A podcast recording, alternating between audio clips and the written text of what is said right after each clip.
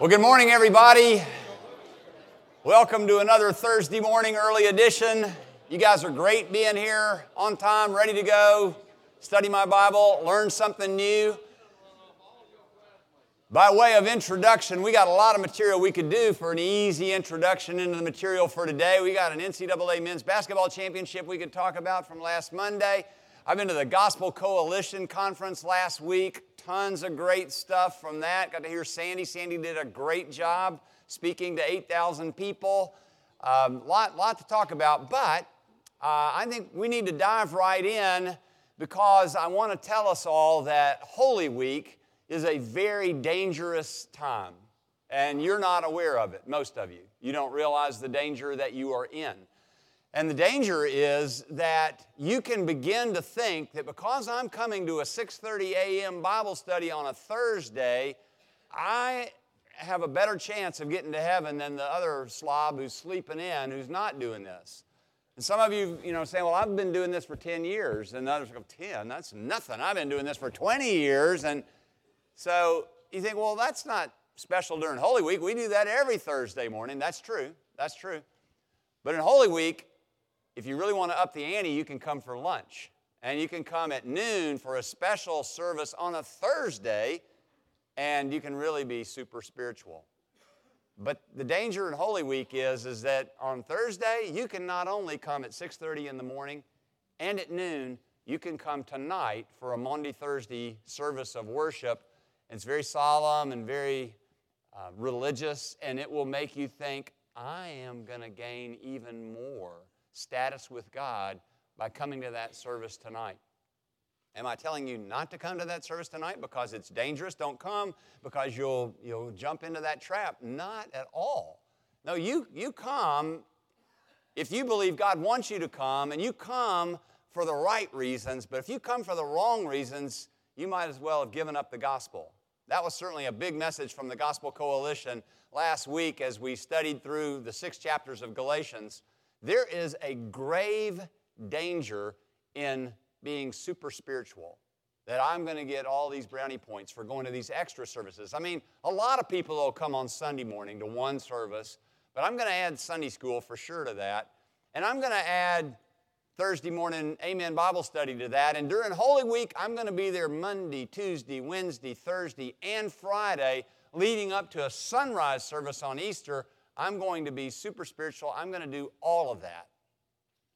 And there's just a danger there. You can do all of that for the right reasons and you will grow spiritually because of it. You can do all of that for the wrong reasons and it will subtly affect your spiritual life because you are trying to be super spiritual. What do I mean by super spiritual? I mean that you have in your head that there are extra credit questions in the Christian life. There are ways that we can get. I know I messed up on questions 6 and 20 and 13 on the, on the test earlier, but I think if I can do this extra credit, I'll, I'll overcome those. So I'm going to do some works that are above and beyond the call of duty. I'm going to do some works of supererogation, which is a word that I'm sure Sandy's used in here before, a word that was very important to the monks uh, from well, really from the fourth century on to the 16th century when Luther came along. Luther was a monk. He thought that by doing works that ordinary people didn't do, that he would gain greater standing with God. He would do extra credit works. And a Sunday, a Thursday morning 6:30 Bible study, that's one of them. And then coming every day during Holy Week and just being really religious and really solemn and looking like I really am taking this all in. I just feel better. God's going to bless that business deal because I did all of that. God's going to give me a better grade on that test because I came Thursday night and didn't study as long as I could because I, I came and I worshiped, and that'll somehow give me a better grade because God will love me more because I've done these things. It's dangerous. It's dangerous to say, I don't need something that God says you need, like sleep. I don't need sleep. Yeah, you do. Well, I don't need food, not as much as everybody else eats. I'm going to go without food. I'm going to be really strict on that. Now, why becomes the crucial question again. Why are you going without food? There may be a medically wise answer. There may be another wise answer, but there are lots of dangerous answers as to why you're thinking, I'm going without food. I'm giving up X for Lent.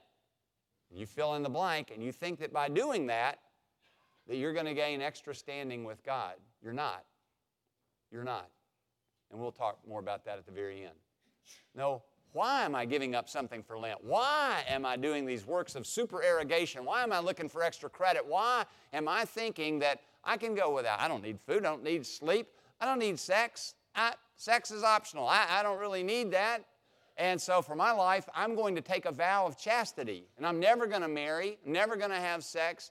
And that'll put me way ahead of a lot of other guys my age, young guys that, that, made, that didn't make that claim, but I'm going to show I am completely devoted to Jesus.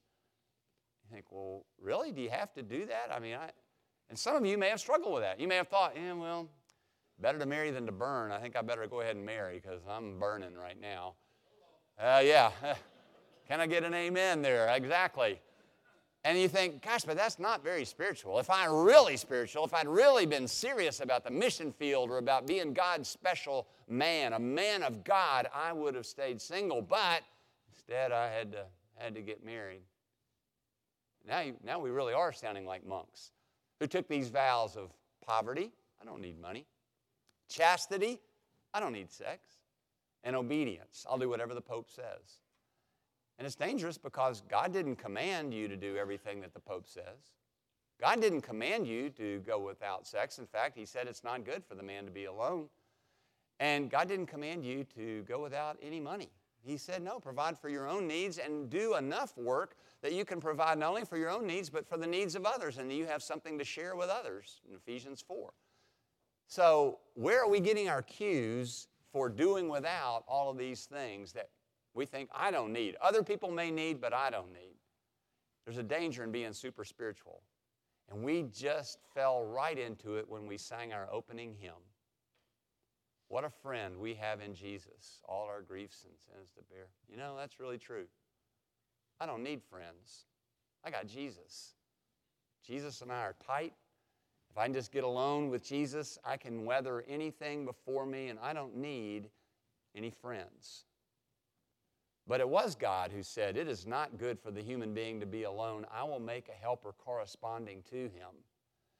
And that same God then acknowledged that friends would be one of his gifts to all of humanity by common grace, just as he makes the sun shine on the just and the unjust and the rains to fall on the fields of the sinner as well as on the fields of the righteous, so also he gives this wonderful gift of friendship to all of humanity. But many of us don't take advantage of it, and we don't really gra- grab onto it because we think we're spiritual, super spiritual and we don't need it. Ecclesiastes chapter 9 says, chapter 4, verse 9 says, Two are better than one, for they have a good reward for their labor. For if one falls down, the other can lift him up. But woe to the man who is alone when he falls, for he does not have anyone else to lift him up. The introduction this morning is Pretty simple. We need friends. God says we need friends. For us to say we don't need friends, Jesus is just enough, you know, for me to have a relationship with you and I don't need other friends, is to run that danger of becoming super spiritual and denying ourselves in an area that God didn't intend for us to deny ourselves in. And the greater danger is the danger to men, not to women. Because women don't tend to deny themselves in that area as much. They are glad for their friends and they want their friends and they will process with their friends. They'll share life with their friends. And if I've got to sew, what I'm going to sew with a friend. If I've got to make a quilt, I'm going to make a quilt with a friend. If I've got to bake a whole bunch of stuff, I'm going to bake with my friend. I'm going to do we're going to do life together somehow. Whereas men, the rugged individualists, will find a way to do it by myself because I don't want it, I don't need anybody else to help me with it, and I don't want anybody else to mess it up. There's a danger in being super spiritual, even when it comes to something as simple as friendship. In Daniel chapter 1, we see Daniel, this great hero of the faith, interacting a little bit with his friends. We find out he had friends, he went through life with friends. So we can learn some things about friends from watching Daniel in Daniel chapter 1. But that's not the main message of Daniel chapter 1. In Daniel chapter 1, we will find a message that is incredibly relevant to Holy Week and really to any time, but especially to Holy Week. And it's a message that I know I need desperately. And so I'm happy to speak on it this morning just because I know how much I need it and I trust that you need it too. So let's dive in and look at uh, some principles about friends that we'll gain right from um, Daniel chapter 1. First point, and that is from uh, these first verses, first section um, is going to be verses 1 through 7. Friends come from proximity. Friends come from proximity, they are close by. Don't neglect your father's friend um, in your time of need, for a neighbor who is nearby is better than a brother far away. That's Proverbs 27:10. A neighbor nearby is better than um, a brother who is far away. You need somebody close. You need somebody nearby to help you in your time of need. And that is where we find our friends. Generally speaking, research shows, and this isn't biblical, again, this is common grace. Research and social psychology shows that most of us find our friends from the people that we hang around with. Your friends tend to be in your neighborhood or at your workplace or in the club that you're part of or they play you the people that you play golf with those are the people you're going to be friends with because you spend a lot of time with them the people you hunt with, you tend to be friends with because I spend time with them, and it's that proximity that produces the friendship. So Daniel has these friends really not because of any big thing that he did necessarily, but because they grew up in the same town. Probably they grew up in Jerusalem together. They definitely grew up in Judah, and because they grew up in Judah and in Jerusalem, they just were thrown together a lot, particularly since they were all from either the royal family or one of the noble families. And we get that just from reading this introduction to Daniel. In the third year of the reign of Jehoiakim, king of Judah, Nebuchadnezzar, king of Babylon, came to Jerusalem and besieged it. And the Lord gave Jehoiakim, king of Judah, into his hand with some of the vessels of the house of God. And he brought them to the land of Shinar, to the house of his God, and he placed the vessels in the treasury of his God. It seems to us on first reading that the main actor in this first chapter, certainly the first seven verses of Daniel, is Nebuchadnezzar, this great king who took over the entire known world at his time, threw off uh, his predecessors, uh, the Assyrians, and he established Babylonian hegemony in the ancient Near Eastern world. So, Nebuchadnezzar, uh, king of Babylon, came to Jerusalem. He besieged it. He brought home to the land, to his own land, to the house of his God vessels from the house of the God of Israel. he placed the vessels in the treasury. He did this, did this, did this. Nebuchadnezzar made things happen. So we read first here of Nebuchadnezzar's plunder, the things that he was able to grab out of that temple that he conquered in Jerusalem. He didn't burn it to the ground, he just conquered it. Now, maybe this is a little bit helpful background to you, I hope so. There was not just one Babylonian deportation everybody in Israel didn't go off to Babylon one time and that's all. There were three different stages of that deportation. It got worse and worse as time went by. In 605 BC, the incident that's being talked about here, that's the first of the deportations. Jerusalem's uh, defenses were breached. Nebuchadnezzar conquered it. Nebuchadnezzar left it intact. He left a king on the throne.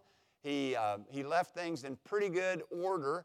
But he took some vessels out of the house of God, some gold things, like the big shiny things that he was prone to. He took those with him. And then we'll also see he took some people with him. And you see that in verses 3 and 4.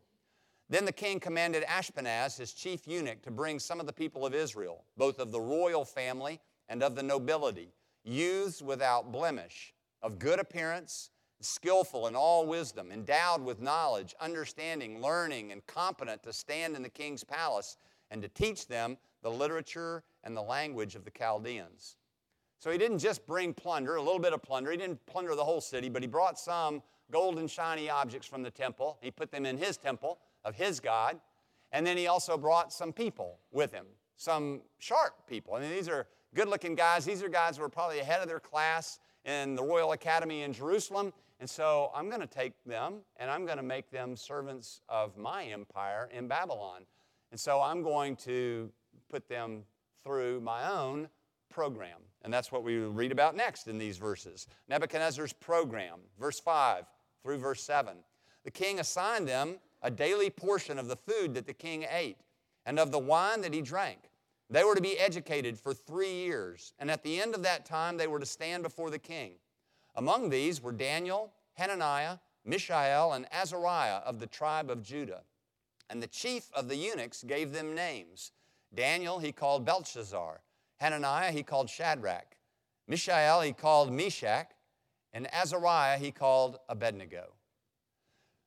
So, these friends are all thrown together in this one city of Jerusalem, in this one region of Judah, and then they are picked out of all the people there. There are a relatively small number that are going into captivity. They're all about the same age. They're all about the same ability level. It's not like he took the bottom of the class and the top of the class. No, Nebuchadnezzar took the cream of the crop. And so they all had some similarities. They had some things in common. Their socioeconomic background was in common. Their intelligence level was in common. Their athletic ability was pretty much in common. They're, they were good looking guys. They were sharp. So they probably had known each other and, and they were all thrown together. And because of that, as they go off into this experience together, they tend to be friends. Because research shows, and Daniel's experience shows, that friends come from proximity, from just being around. Now, I tell you, this is the first of three. Let's just get that out of the way with quickly. 605, Nebuchadnezzar makes his first conquest of Jerusalem, and he takes just a few of the youths of the town into captivity to be trained in his own royal academy.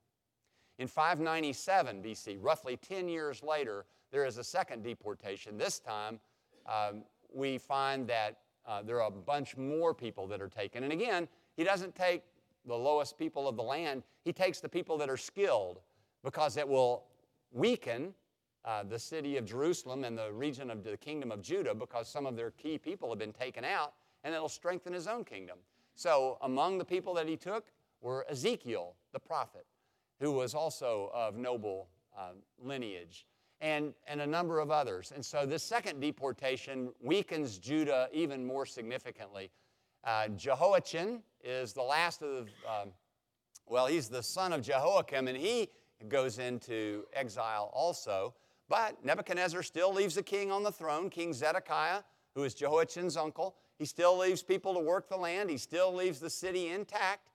But 10 years later, in 586 BC, he comes back and he destroys the city, destroys the walls, destroys the uh, temple, tears down all the bricks and mortar and stones. He burns it all with fire, and there's nothing left except just a junkyard. A, a heap of rubble is all that's left three deportations. If you want to just try to get your head around it and, and cheat a little bit on the, on the dates, you could just say in 606 and 596 and 586, holding on to 586 as the date for the destruction of Jerusalem, which is kind of a key date in Old Testament history. Three different deportations, and this is free of charge. This is extra credit. I'm all about extra credit today. There were three returns to the land as well. There was the main return to the land in 538, so that's 70 years later, roughly, but and we won't talk about how that 70 is computed. Well, yeah, we will. I might as well. Um, how those 70 uh, years are computed, but when um, Cyrus defeated the Babylonians and the Persian king came in, he allowed them all to go home, all these conquered people, and he set up for their return. And so Zerubbabel, who was the royal heir to Jerusalem at that time, led a group back, including Joshua the high priest, and they went back and rebuilt the temple. And they finished that temple in 516 BC, which you all can do your clever and quick math, recognize that if 586 BC is a key date for the fall of Jerusalem and the destruction of the temple, 516 is a key date for the re uh, completion of the temple, and that just happens to be 70 years apart. So that's one way you could calculate the 70 years. Another way you could calculate it is that you could go with the 606 date for the first deportation, and then you could tie that to the 536 date when the first group got back, and there you got 70 years as well. But um, so there are three uh, exiles, and then three returns. First one under Zerubbabel and Joshua. Second one a few years later under Ezra. And then a third one a few years after that with Nehemiah. Just Nehemiah and a few other people. Not a large number of people came on that third return to the land. You know what's chilling to realize? Out of all the people that were taken captive into Babylon, and then some ran off to Egypt as well, and some they scattered all over of the huge group of people. By the time of 70 years being passed, they had multiplied in multiple generations over there. Wouldn't you think that they would all just, as soon as they got the green light, they would all go back to Jerusalem? They would go back to Mount Zion. They would go back to the land of promise. But the sad reality is, only a very small percentage of Jews went back. The others had settled down, they had acquired businesses. They had acquired fields. They were finding prosperity in those fields. They had done exactly what Jeremiah said to do pray for the peace and the prosperity of the city to which you have been taken in Jeremiah 29. We've seen that verse a whole lot. That tells us a lot about how we are to engage with Memphis. This is the city where we are. We need to pray for its peace and its prosperity and work for it. And that's true. But don't work for it so much that you become absorbed in it and your values now are the values of this world system and not the values of God, the things that He cares about. So when it was time to make that 900 mile journey back across the Fertile Crescent to get from Babylon back over uh, to Jerusalem, very few people went because it was too risky. It was too hard and they were comfortable in this new land. So, what if we don't have a temple? So, what if we can't make our sacrifices anymore? It's okay. We don't care that much about our sin. We're not going to follow God that zealously. And there's a real danger there. Friends come from proximity. That's the principle for friendship that we can find in these first seven verses. But even as we look through them, we see what seems to be this pagan king being the main actor in these verses, and he is dictating exactly what he wants to happen on his terms and at his time, and who can stand in his path, because he is the one who is sovereign. Everybody in the nations around Israel would have been assuming, well, we thought Israel's God was pretty big stuff. I mean, that's enabled them to conquer us in the past and all that, but I guess Nebuchadnezzar's God is even greater than the God of Israel because his God won. And so, wow, God, the God of Israel must not be all that we had thought earlier he might be. Huge shame for the God of Israel. And yet, the God of Israel willingly took that on himself as he had told his people he would because they had let their hearts stray so far from Him. Yeah, you're going through all the outward motions of this temple worship, but you don't really love me. You don't really care about me. You're not really worshiping me. So I tell you, unless you repent, I'm going to send an invasion here who's going to destroy you. Ah, he won't do that. Jeremiah 7, here's the refrain that they said the temple of the Lord. The temple of the Lord, three times. The temple of the Lord. The temple God will never allow his temple to be overrun by pagans because he didn't want it to seem like that he is not a God as strong as those guys. No, no, no. We're safe here. God will never do that. And after warning after warning after warning, God finally pulled the trigger and did it, even though his name was not hallowed through the event. No, his name was despised among the nations because he allowed his holy city to be trampled underfoot by an invading army. But he did it for the sake of his people for the sake of his holiness. So, for us, as we think about these early verses in Daniel 1, it's good to remember. When I get the opportunity to do what God has said and wants me to do, I'm going to do it. I want to do it right then. I want to do it.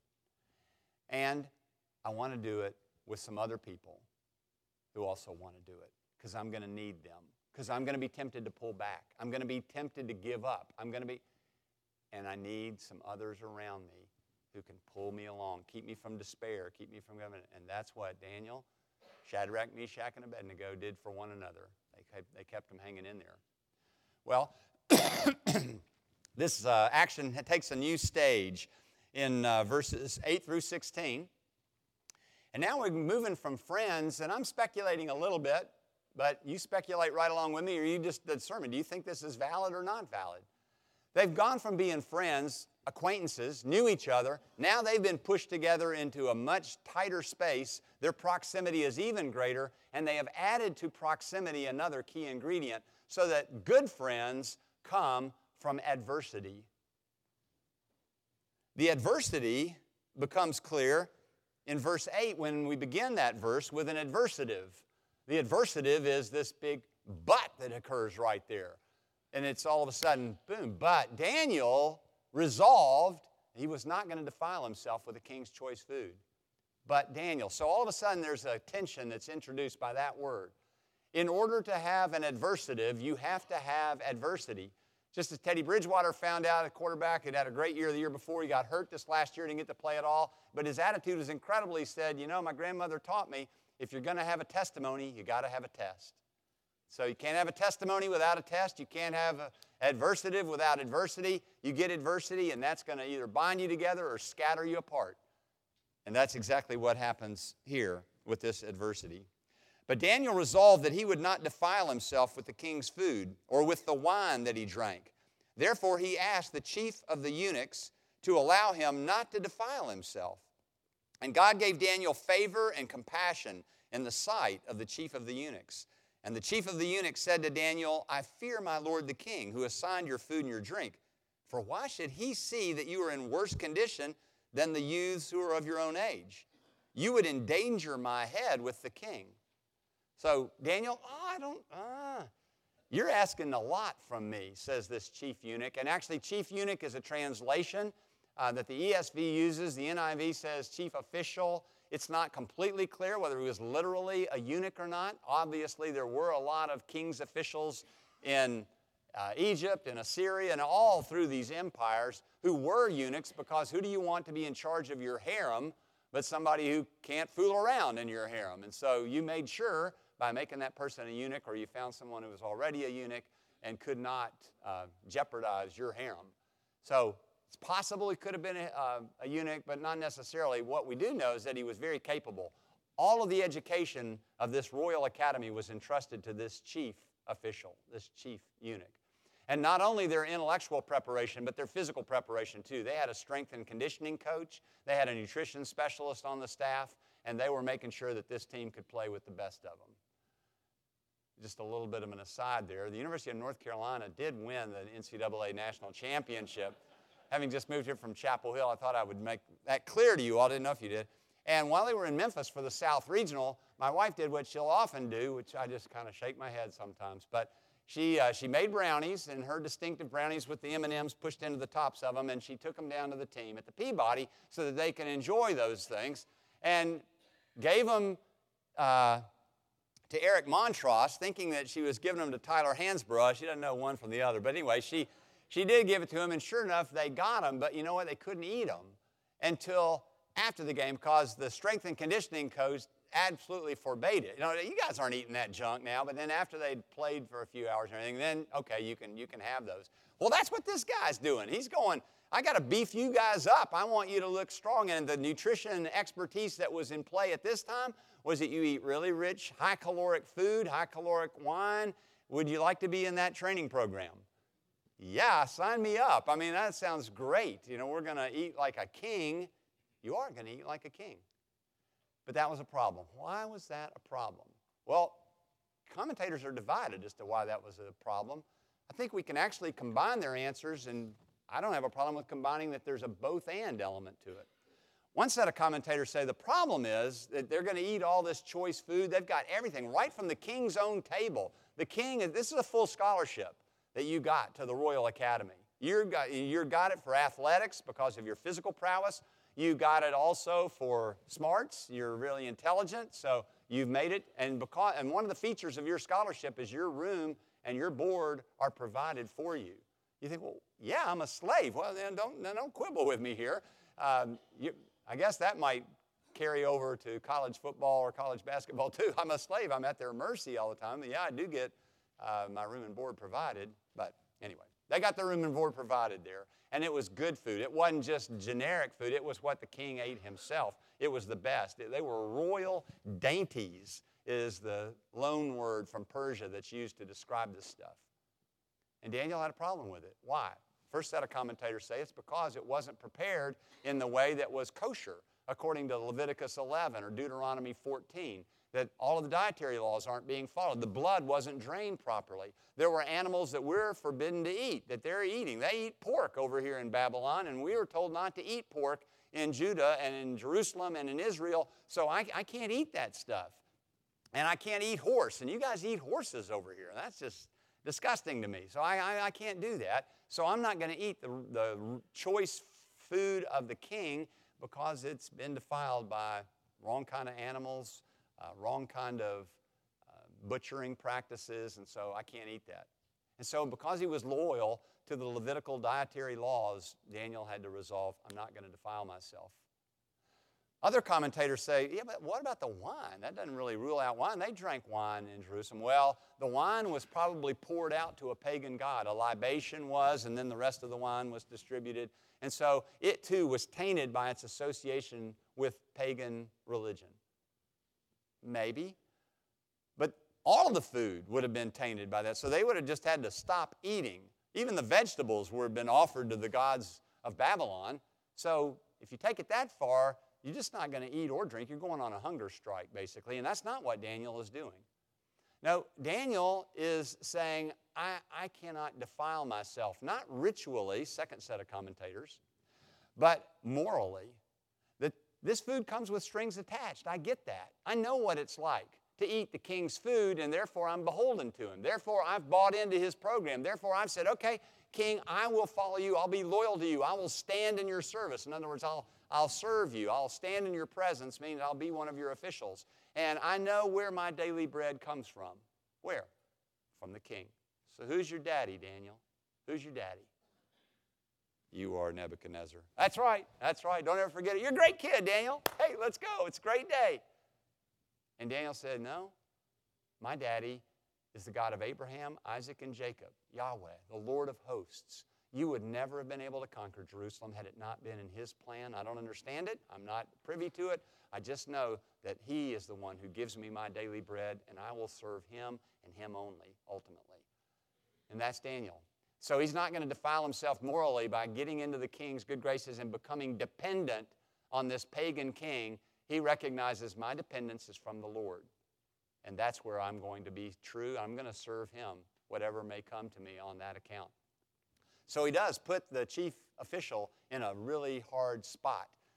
The chief official likes Daniel, he likes his friends. I, would help you here, but if you guys start looking more, you're losing weight, you're not looking as healthy as these other guys your age that are going through the program, it's my head. He will cut off my head and won't think twice about it. He's already cut off part of me that mattered a lot to me, and now my head, that's no big deal to him. He'll cut that off for sure, too. So, Daniel, you're really asking a lot here. And Daniel says, Well, I, yeah, so do what you have to do with me but I won't eat the food. I won't eat the food. Well, it's not just Daniel, but Daniel resolved not to defile himself. It's also his friends, verse 11. And Daniel said to the steward, whom the chief of the eunuchs had assigned over Daniel, Hananiah, Mishael, and Azariah, just test your servants for 10 days. Let us be given vegetables to eat and water to drink. And then let our appearance and the appearance of the youths who eat the king's food be observed by you, and deal with your servants according to what you see. Give it the eye test, O Ashpenaz. So he listened to them in this matter. He tested them for 10 days. At the end of 10 days, it was seen that they were better in appearance and fatter in flesh than all the youths who ate the king's food. So the steward took away their food and the wine that they were to drink and gave them vegetables. So you see, the chief official is the one who's ultimately in charge here. Um, but it was also a lesser official who brought them their food um, all the time, and I'm looking for that. Uh, well, there was another uh, official who brought it, and his silence to this plan was bought, in effect, by the fact that you get all the royal food. You, a lowly servant, can eat all the royal food. Just bring us the vegetables from your garden. That guy thought that was a great deal. The chief eunuch's not about to expose himself in the plot, So the only thing that they had to go on, that the king has to go on, is just who's looking better. Man, look at those guys. They are buff, you know. They've got some serious muscle here. They've got, and so by eating the vegetable diet, to just keep themselves clear, I'm not taking your largesse, Nebuchadnezzar. And I'm not going to stop the dietary laws that I grew up with in Leviticus and Deuteronomy. I know those and I'm going to stick with them. So I'm going to do this on God's terms, not on your terms. That's a great, great word. And yet he does it by still being kind, submissive to authority, recognizing God's hand in this imprisonment, and he maintains a good attitude with all that, and that is incredible. There are some of you here in this room, I'm betting, who have been to a Bill Gothard youth conflict seminar in Memphis, Tennessee, because I know it came here years and years ago, and it was the rage. It was the hot thing. The Gospel Coalition, are you kidding me? You want to go to the Institute for Youth Conflicts, for resolving youth conflicts. And Bill Gothard, this guru youth guy who was here and had this big red notebook, and he gave you all these principles on self esteem and on uh, the umbrella of authority and fitting under authority and, and having a conscience void of offense toward God and toward men, all these principles that were, and it was great stuff. I remember going, I went to Detroit, but I know it was here in Memphis because my wife's family went here and said it was really good. Well, then Bill Gothard got a little bit different as time went on, and, and I, I, I, couldn't go with him on some of that pattern. He got a little bit too conservative, fighting fundy, legalistic, I might say. It was, it was just, I, I parted company. But having parted company, I'm still forever grateful for this concept that he presented all those years ago. You're caught in, an oppor- in a situation where you're seemingly having to come out from under submission to authority, and it was God who said in Romans 13:1, "Be subject to the governing authorities." But I, am feeling the tension. I can't be subject to the governing authorities here because they're asking me to do something I'm not totally comfortable with and it's a little awkward. Well, Bill Gothard said, then what you need to do is present a creative alternative. Make it clear I submit to your authority. I acknowledge your authority. It comes from God. You are the person that I want to obey and to follow here. So I'm not bucking your authority. I'm not being a rebel. I'm not being a hard guy. I'm really trying to think of a way that can be a win win for both of us. And I think I've found one. How about this? Don't make us eat just for 10 days. Just give us 10 days. And if the end of that time we're not looking so good, we'll eat the stuff. But until then, let us just eat vegetables that you've provided or somebody's provided, not the king's provided, so that we can make it clear it is to the Lord that we look for our daily bread, and we're not going to eat the stuff that is unclean for us. And Ashpenaz, the chief official, goes, Okay, I can do that. You've given me a way out. You've given, you've saved my head. I'll do that for 10 days, but 10 days only, I'm going to give you this. And he came up with a creative alternative. Next time you find yourself in that tense, no win situation where you feel like I'm caught between a rock and a hard place, I don't know what to do. I've got these conflicting absolutes that are killing me here. Look for the creative alternative. Hey, well, what about this? Lay it out in a way in which you can both submit to authority and maintain your ritual and your moral purity. And that's what Daniel did. What a great thing. What a great thing. Well, good friends come from adversity question that may come up uh, for you, and you're thinking about this Did Daniel's friends share his convictions, and that's why they were such good friends, because they all shared common convictions and values? Or did Daniel's friends come around to his position because they were his friends? Like, Daniel, come on now. You know we like you, but we're not going to do it. Come on, guys, you got to do this with me. You can't give up on um, Leviticus and Deuteronomy either. You got to hang in there. Oh, man, you're going to get us killed. You're going to get us thrown out of this situation. You're going to, this is not good. We, you know, we've got it pretty good. We're captives, but we're living high on the hog here. Come on, Daniel. And Daniel goes, guys, I'm not going to do it. Are you with me or are you not?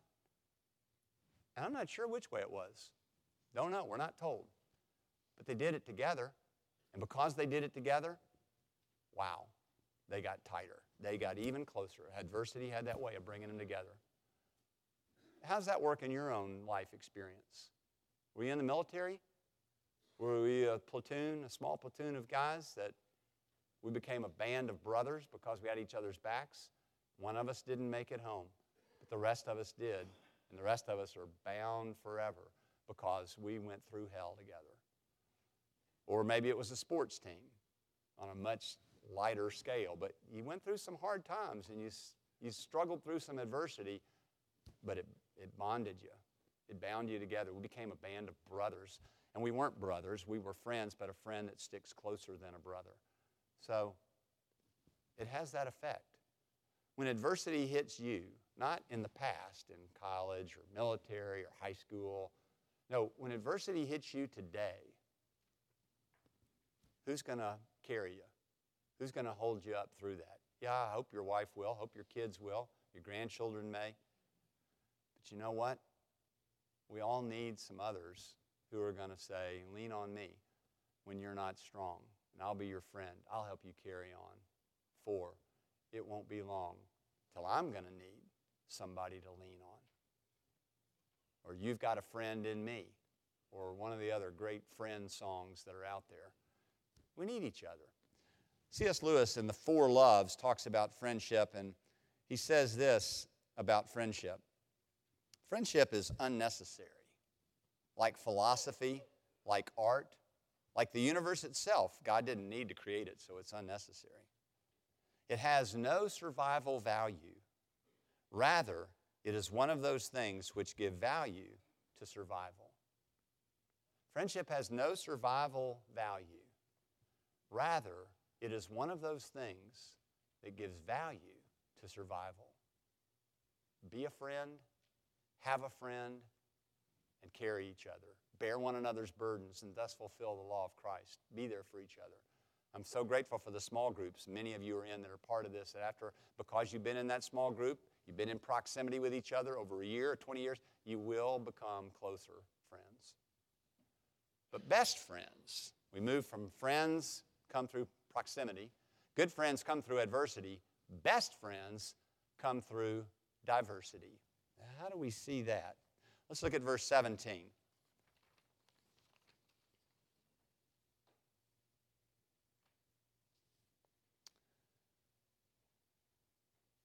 As for these four youths, God gave them learning and skill in all literature and wisdom. And at the end of the time, the test, when the king had come out, oh, no, the three years, the whole Royal Academy program, at the end of the time, the three years are up, the king had commanded that they should be brought in. The chief of the eunuchs brought them in before Nebuchadnezzar. And the king spoke with them, and among all of them, none was found like Daniel, Hananiah, Mishael, and Azariah. Therefore, they stood before the king. And in every matter of wisdom and understanding about which the king inquired of them, he found them ten times better than all the magicians and enchanters that were in all of his kingdom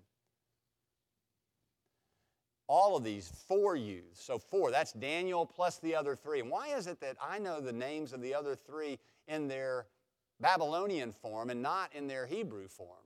You know, Shadrach, Meshach, and Abednego. Yeah, we can all say that, but oh, yeah, what is it again? It's Hananiah, Mishael, and Azariah. Why would we forget that? I don't know the answer to that, but I guess it's because in chapter 3, when they go into the fiery furnace, it's those names that are used Shadrach, Meshach, and Abednego. That's what Nebuchadnezzar calls them. That's what, so we've got that burned into our memory of Shadrach, Meshach, and Abednego. But it's those four, all four of them, all four of them um, were incredible. And the oral exams that the king conducted himself, none was found like Daniel, Hananiah, Mishael, and Azariah. And therefore they stood before the king. Therefore they served the king. And in every matter of wisdom and understanding about which the king inquired of them, he found them ten times better than all the magicians and enchanters that were in all of his kingdom. It's, it's as though maybe what's going on here is that he's looking for royal advisors to help him know when it's propitious to go into battle and when it's not. And so he's looking for good counsel here that's going to get him through all of that. And so a lot of the Chaldeans, the magicians, were using all of these soothsaying methods in order to predict the future, and that would help them give the king good advice.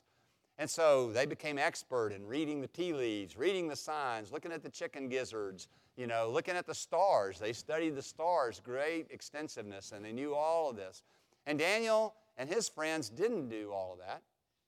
They just had great wisdom of common grace again of God's general blessing on all of humanity. And so, in addition to their understanding of the scriptures, They also understood the book of nature, and they understood some things about the heavens. They studied that with real interest. Like, wow, this is great. We get to study all of this Chaldean literature about how the stars move, and we can plot their points and know about the lunar calendar. Can, that's great. So they studied all of that. They studied literature, they studied all that.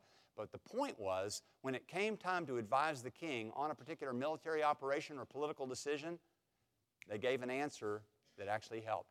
I'm betting that this oral exam went something like this. Nebuchadnezzar, by this time, has pretty good experience.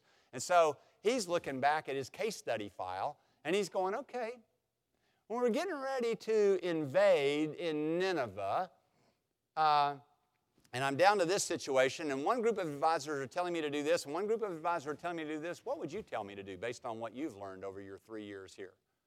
Daniel, Hananiah, Mishael uh, would all say, well, um, I, I think that under that circumstance, with that, I think you would do plan A. And then other guys would say, Oh, I think plan B. I mean, I've kind of checked the chicken gizzards and I've checked this, and the stars are lined up in such a way it would be propitious at that time to do plan B. Nebuchadnezzar said, Okay, that's good. That's good. You know what? I did plan B. We lost. And it wasn't until I came back around to plan A that we won. So check one for these guys. Okay, let me ask you this situation. And then he did another one, another case study, and another case study. And yes, there's some hyperbole in this expression 10 times better. I'm not sure it was literally 10 times better, but a lot better. And that expression is used frequently, idiomatically, in the Old Testament to say a lot better. So they were 10 times better. They got it right more of the time because they followed general wisdom that God gave. And God helped them, you know, just have this great wisdom and how to apply it to specific circumstances with understanding. Nebuchadnezzar said, These guys are a lot better. So God not only passed the test of 10 days for their physical well being, but of three years for their oral exams. It all came down to that, and they passed with flying colors, and they went into the king's service. And we'll see more about that in a little bit. But here's my point about Daniel all four of them had that great ability in understanding and in, and in wisdom. All four of them did great in the oral exams. But Daniel was singled out. I don't know if you even noticed it in the second part of chapter 17. As for these four youths, that's the first part again. As for these four youths, God gave them learning and skill in all literature and wisdom. And Daniel had understanding in all visions and dreams. Daniel had understanding in visions and dreams. That's above and beyond the call of duty. He can actually interpret dreams. He can actually tell Nebuchadnezzar, okay, here's the dream that you had, and here's what it means. Nobody could do that. And in chapter 2, we're going to see Daniel's special ability there. But I think that Daniel ends up being best friends with these guys because he has a particular ability that they don't have, and they complement one another at that point. And just think with your best friends, you share in common some skill, some expertise, some athletic ability, whatever your interests are, musical ability, there's something that you value, and these friends tend to share it for the most part. They're competent, capable people but your very best friends aren't exactly like you. They're not exact clones, so that you're not constantly competing against them to prove your own worth. You kind of can give up on that path and say, hey, I'm not nearly as good in this as you are. I think that's how David and Jonathan got to be such great friends, is because though they were both heroic and they both loved God and they both accomplished great victories, Jonathan in 1 Samuel 14, David in 1 Samuel 17, that Jonathan said, I'm just not a giant killer. You know, we don't know where Jonathan was when David came to take on Goliath, but he wasn't there. He wasn't taking him on. Why? I don't know. But Jonathan was very impressed when David did it and, and found success. And David was very impressed with Jonathan that he would give up all his prerogatives of being the next king to defer to David. And so you grew up in the palace. You grew, I didn't grow. I grew up in watching sheep. Yeah, but I got, you've got something I don't have, David. And I respect you deeply, and I want to be your good friend. And that's what we do with our wives often. You know, opposites attract a little bit because we're trying to fill in some gaps that we are aware that we have, and so we find our soul mate, somebody who helps us in ways that we couldn't predict quite ourselves. That may or may not be exactly what's going on here with Daniel, but there are three parts to this chapter, I can tell you that. And I think they move from being friends through proximity to good friends through adversity to best friends through diversity. I, will I'll stick with that. But there's a danger as we close. And the danger is not from being super spiritual as it was when we began. The danger is from being super practical. When I was going through seminary, when I was in college before that even, the typical sermon or talk in a parachurch group would look at Old Testament, New Testament, didn't really matter, but you'd look at the passage and then you would come up with principles and some timeless principles, some transferable principles. So if we study Daniel chapter 1, you might look at, and here are then some ways that we can be like Daniel and resolve not to defile ourselves. So here's a principle, here's a principle, here's a principle. And that was the way I probably preached at the very beginning of my ministry, sometimes unwittingly. I was like, well, yeah, you got to make it relevant somehow. So let's be super practical and let's give a principle here. Here's where the danger is. Remember, I said when we started this chapter that the hero, or the subject at least, of all of the verbs is Nebuchadnezzar. Nebuchadnezzar did this, he did this, he did this. It is true almost. But I skipped verse 2, which you may have noticed, because verse 2 didn't fit my thesis. Let me read verses 1 and 2. In the third year of the reign of Jehoiakim, king of Judah, Nebuchadnezzar, king of Babylon, came to Jerusalem and he besieged it. Verse 2. And the Lord gave Jehoiakim, king of Judah, into his hand with some of the vessels of the house of God. And he brought them to the land of Shinar, back to being Nebuchadnezzar. But verse 2 no, God allowed it. God was still in sovereign control over his Temple Mount over his royal city, over his chosen people, and he allowed them to be plundered as he had said he would, as he had warned them repeatedly that he would, and it happened, but only because he allowed it. Verse 9. Again, I'll read verse uh, 8 for you again. Daniel resolved that he would not defile himself with the king's food or with the wine that he drank, and therefore he asked the chief of the eunuchs to allow him not to defile himself. Now, verse 9. And God gave Daniel favor and compassion in the sight of the chief of the eunuchs. He never would have had that test if God hadn't given him favor in the eyes, if that guy hadn't liked him. And guy said, all right, all right, I'll do it. God gave him favor. God gave Jehoiakim into the hands of Nebuchadnezzar. And then verse 17. And as for these four youths, God gave them learning and skill in all literature and wisdom. And Daniel had understanding in all visions and dreams. The hero of this chapter is not Daniel. The hero of this chapter is God slash Jesus. Because Jesus said, all of the Old Testament scriptures speak about me. He is the one that is allowing the temple to be breached. He is the one that is allowing Jehoiakim to go into exile. He is the one that is allowing the vessels of the temple to be taken by Nebuchadnezzar. Apart from his permission, it would never happen. King Jesus is on the throne. Not just the king, he's not just the hero of this chapter, he's the hero of the whole book of Daniel. And you can see that in 325 when they, the other three friends, and where's Daniel? We don't know, but for whatever reason, he's not there on the day of the test. He doesn't get thrown into the fiery furnace, but the other three do because they won't defile themselves and worship a false image that Nebuchadnezzar said you got to bow down to. I'm not going to do it. And Nebuchadnezzar himself watches the people that threw him into the fire die because it was so hot. And then he watches them walking around in there with a fourth who looks like a son of the gods.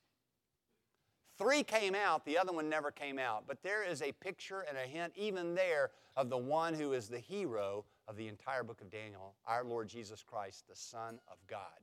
And then in chapter 7, verse 25, this vision of the Ancient of Days and the Son of Man who comes on the clouds to judge all of the nations. That Son of Man is our Lord Jesus Christ. He took that title for himself better than any other title. He is the hero not only of chapter 1, but of the entire book. He is the hero of your life and of my life. So, in this chapter, though we could make it into a, hey, be like Daniel moment, we're not going to. We're going to make it trust in the Lord moment. Works of supererogation, forget it. You cannot save yourself. I can't save myself. We desperately need a Savior, our Lord Jesus Christ, and we have one. What a friend we have in Jesus, not to the exclusion of other friends, but because He is our great and our chiefest of all friends. Let's pray. Father in heaven, we acknowledge your sovereign control over all things. You are King of kings and Lord of lords. There is a throne in heaven and it is occupied. Now, Lord, we, your subjects, would resolve to make ourselves true to you, but we know we cannot. We don't have the strength in our own resources. So, by the power of the Holy Spirit, whom you gave to us along with your dear Son, strengthen us to follow Jesus, not because we're so great, but because you are so great. In the name of the Lord Jesus, we pray. Amen.